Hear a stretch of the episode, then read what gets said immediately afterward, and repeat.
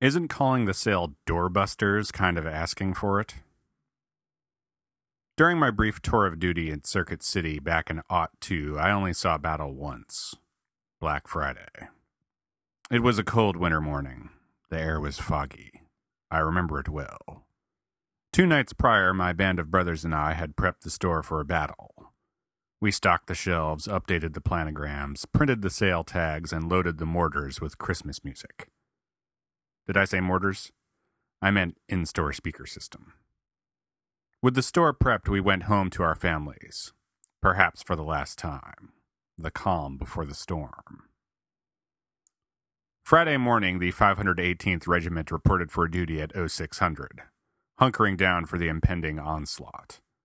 As the troops rolled in, each gasped at the sight of the enemy lines on the horizon, looming silhouettes ready to pounce at any moment.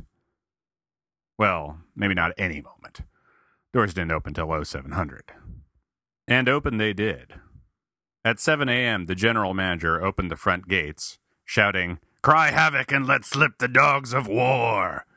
And the horde washed its way in, ransacking the store. Televisions were bought, DVDs, CDs, and other long forgotten media formats were purchased, and a copy of Madden 2003 for the GameCube was probably picked up and discarded. Because honestly, who buys Madden for the GameCube? An hour later, it was over. Yes, the store was a disaster area, and yes, Steve over in Car Audio wound up bleeding to death from a Blaupunkt related injury, but overall, it wasn't so bad. Flash forward a few years. To today, in fact. The rules have changed. It's a common misconception that Black Friday was always the biggest shopping day of the year. For many years, decades even, the Saturday before Christmas, whenever that happened to be, was the biggest shopping day of the year. But that's not marketable. The last Saturday before Christmas Day just doesn't quite have the same ring to it that Black Friday does. So realtors started pushing Black Friday more aggressively. Like any good war, capitalism hates a stalemate. It demands a winner and a loser. The Black Friday arms race was on.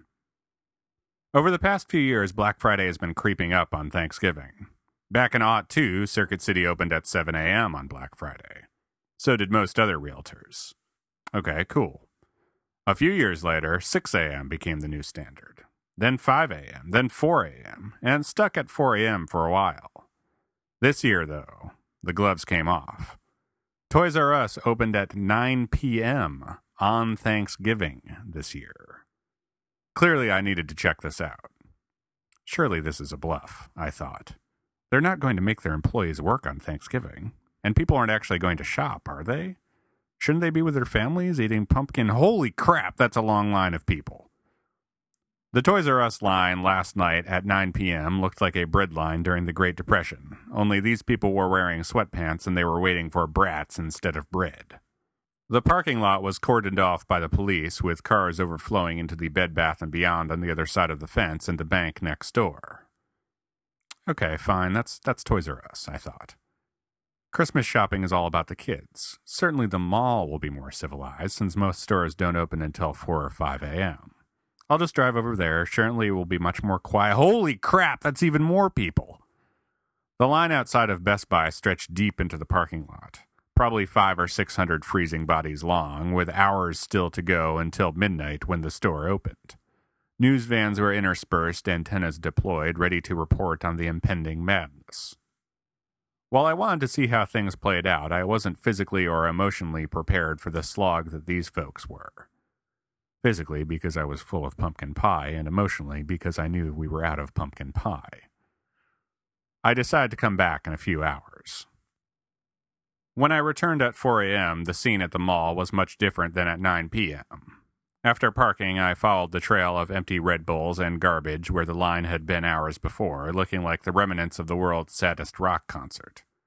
As I walked past the crying Indian, I noticed a man asleep in his pickup truck with the engine on. He was either cold and tired or cold and tired of life. If it was the latter, I didn't have the heart to tell him you need to be in an enclosed space to kill yourself like that, so I continued onward. Inside the belly of the blue Best Buy beast, things were actually fairly quiet. The store was a mess, sure, but it was merely busy and not insane. I decided to case the rest of the mall in search of more madness. As I walked around, the lines were mostly tame. In fact, they were mostly non existent. Mostly. There wasn't a soul in front of the Apple store, nor was there anyone lined up outside of Sheepskin Gifts and Alpaca 2. For a while, it looked like the longest line would be the three dudes camped outside of Radio Shack hoping to pick up, uh, batteries? Maybe a Tandy? I have no idea. There was a small line in front of Hollister, but it wasn't for the store. It was to have your picture taken with the male model they had outside, who was made up of approximately 70% abs. Surprisingly, the most angry mob like group of people I saw were outside of J.C. Penney. Penney's hadn't opened yet, and there was a disorganized mass of people waiting outside hoping to pick up, uh, pillowcases? Maybe a Tandy? I have no idea. You'd think that with 100 plus years experience in the business, J.C. Penney would be more on top of their Black Friday game than anyone. They've been around the block. They should know how to handle a line that goes around the block. But I guess it almost makes sense old man Penny is behind the times. Like I said, the rules have changed.